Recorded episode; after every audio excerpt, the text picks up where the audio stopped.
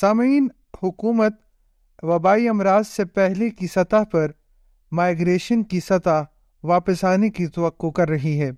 لیکن غیر یقینی عالمی ماحول کے پیش نظر یہ تخمینہ قبل از وقت ہو سکتا ہے۔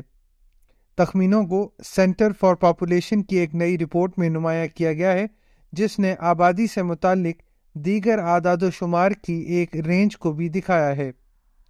سینٹر فار پاپولیشن کی ایک نئی رپورٹ میں اس سال ہجرت کی تعداد میں مکمل بحالی کی پیشن گوئی کی گئی ہے، جو کہ اوسطن تقریباً دو لاکھ پینتیس ہزار افراد کی سالانہ ہے۔ حکومت وبائی امراض سے پہلے کی ہجرت کی سطح پر واپسی کی توقع کر رہی ہے، جب کرونا وائرس سفری پابندیوں نے دو ہزار بیس، دو ہزار اکیس میں بیرون ملک نقل مکانی کو ریکارڈ کم سطح پر دیکھا تھا۔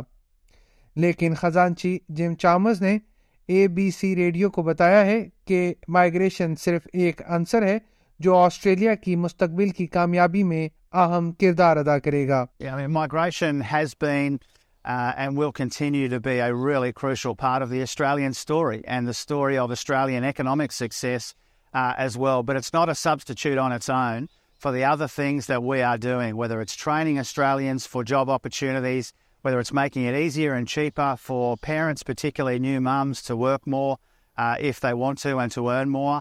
Uh, whether it's uh, all of these other steps we're taking in housing and infrastructure and the NBN and energy policy, all of these parts of our economic plan are absolutely crucial to building the kind of workforce that can support our population, which is getting a bit older, with all of the pressures that that puts on the budget.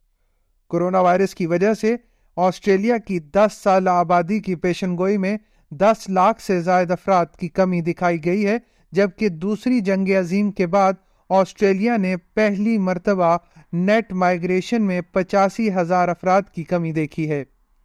اور اب جب coronavirus سے واپسی کے آثار سامنے ہیں، اب بھی دو ہزار پچیس، دو ہزار چھبیس تک آسٹریلیا میں چار لاکھ تہتر ہزار تارکین وطن کی آنے کی توقع ہے۔ وبائی مرض نے موجودہ لیبر اور ہنر کی کمی کو اب مزید بڑھا دیا ہے۔ ماہر اقتصادیات کرس رچرڈسن کا کہنا ہے کہ آسٹریلیا کو دوبارہ سوچنے کی ضرورت ہے کہ اگر وہ عالمی معیشت میں مسابقت رکھنا چاہتا ہے تو وہ کس طرح ہنرمند تارکین وطن کو اپنی طرف راغب کر سکتا ہے۔ Again, Australia's migration system has been much more successful than you're seeing in many other parts around the world, um, but it could be better than it is. We relied on lists of, of skilled uh, occupations in demand, uh, and that's a pretty bureaucratic and not terribly accurate way of doing it. Uh, there may be some better ways uh, we can do it, uh, even just as simple as you know what wages are being offered uh, to people who come to Australia.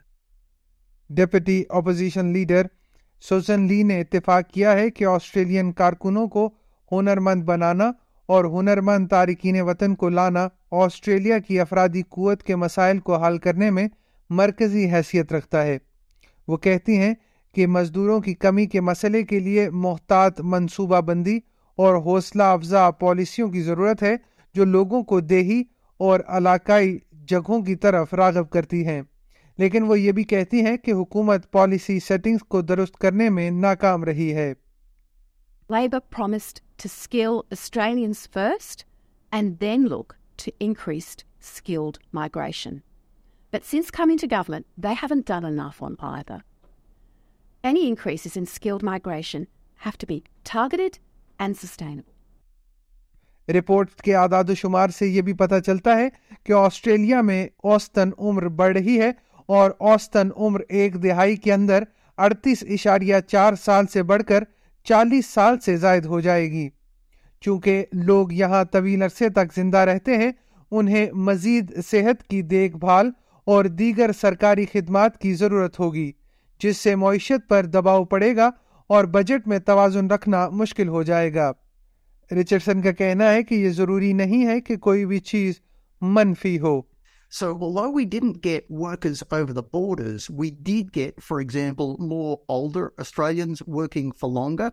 Uh, that lift in retirement uh, ages, you know, basically from people wanting to work for longer, is a good thing. Uh, it's something we've been looking for for a long period of time. Uh, in many other places around the world, uh, people work for longer. And in an aging Australia, one of the ways you deal with uh, those challenges is to have older workers working for longer. Report کے دیگر اعداد و شمار سے پتہ چلتا ہے کہ نقل مکانی میں سست روی اور شرح پیدائش میں کمی کی وجہ سے آبادی ایک دہائی میں توقع سے چار فیصد کم ہوگی گزشتہ ساٹھ برس میں شرح پیدائش آہستہ آہستہ کم ہو رہی ہے اور رپورٹ میں کہا گیا ہے کہ یہ رحجان جاری رہنے کی امید ہے دو ہزار اکیس بائیس میں ایک اشاریہ چھ چھ بچے فی عورت سے اب دو ہزار تیس اکتیس تک ایک اشاریہ چھ دو بچوں تک گرنے کا امکان ہے۔ اینجلا ناکس سڈنی یونیورسٹی سے ورک اور آرگنائزیشنل اسٹڈیز کی ایسوسیٹو پروفیسر ہیں۔ وہ کہتی ہیں کہ بچوں کی دیکھ بھال تک رسائی کو بہتر بنانے کے لیے حکومتی اقدامات سے شرح پیدائش پر اثر پڑ سکتا ہے۔ It will certainly be a, a very uh, beneficial response.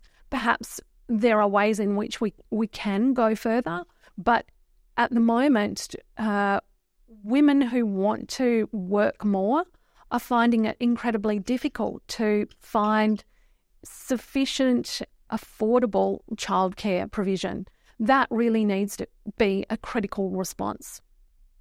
S B S news کے لیے یہ radio news feature Peggy Giakoumelos اور سارا ٹومسکوا نے تیار کیا تھا، جسے ایس بی ایس اردو کے لیے افنان ملک نے پیش کیا ہے۔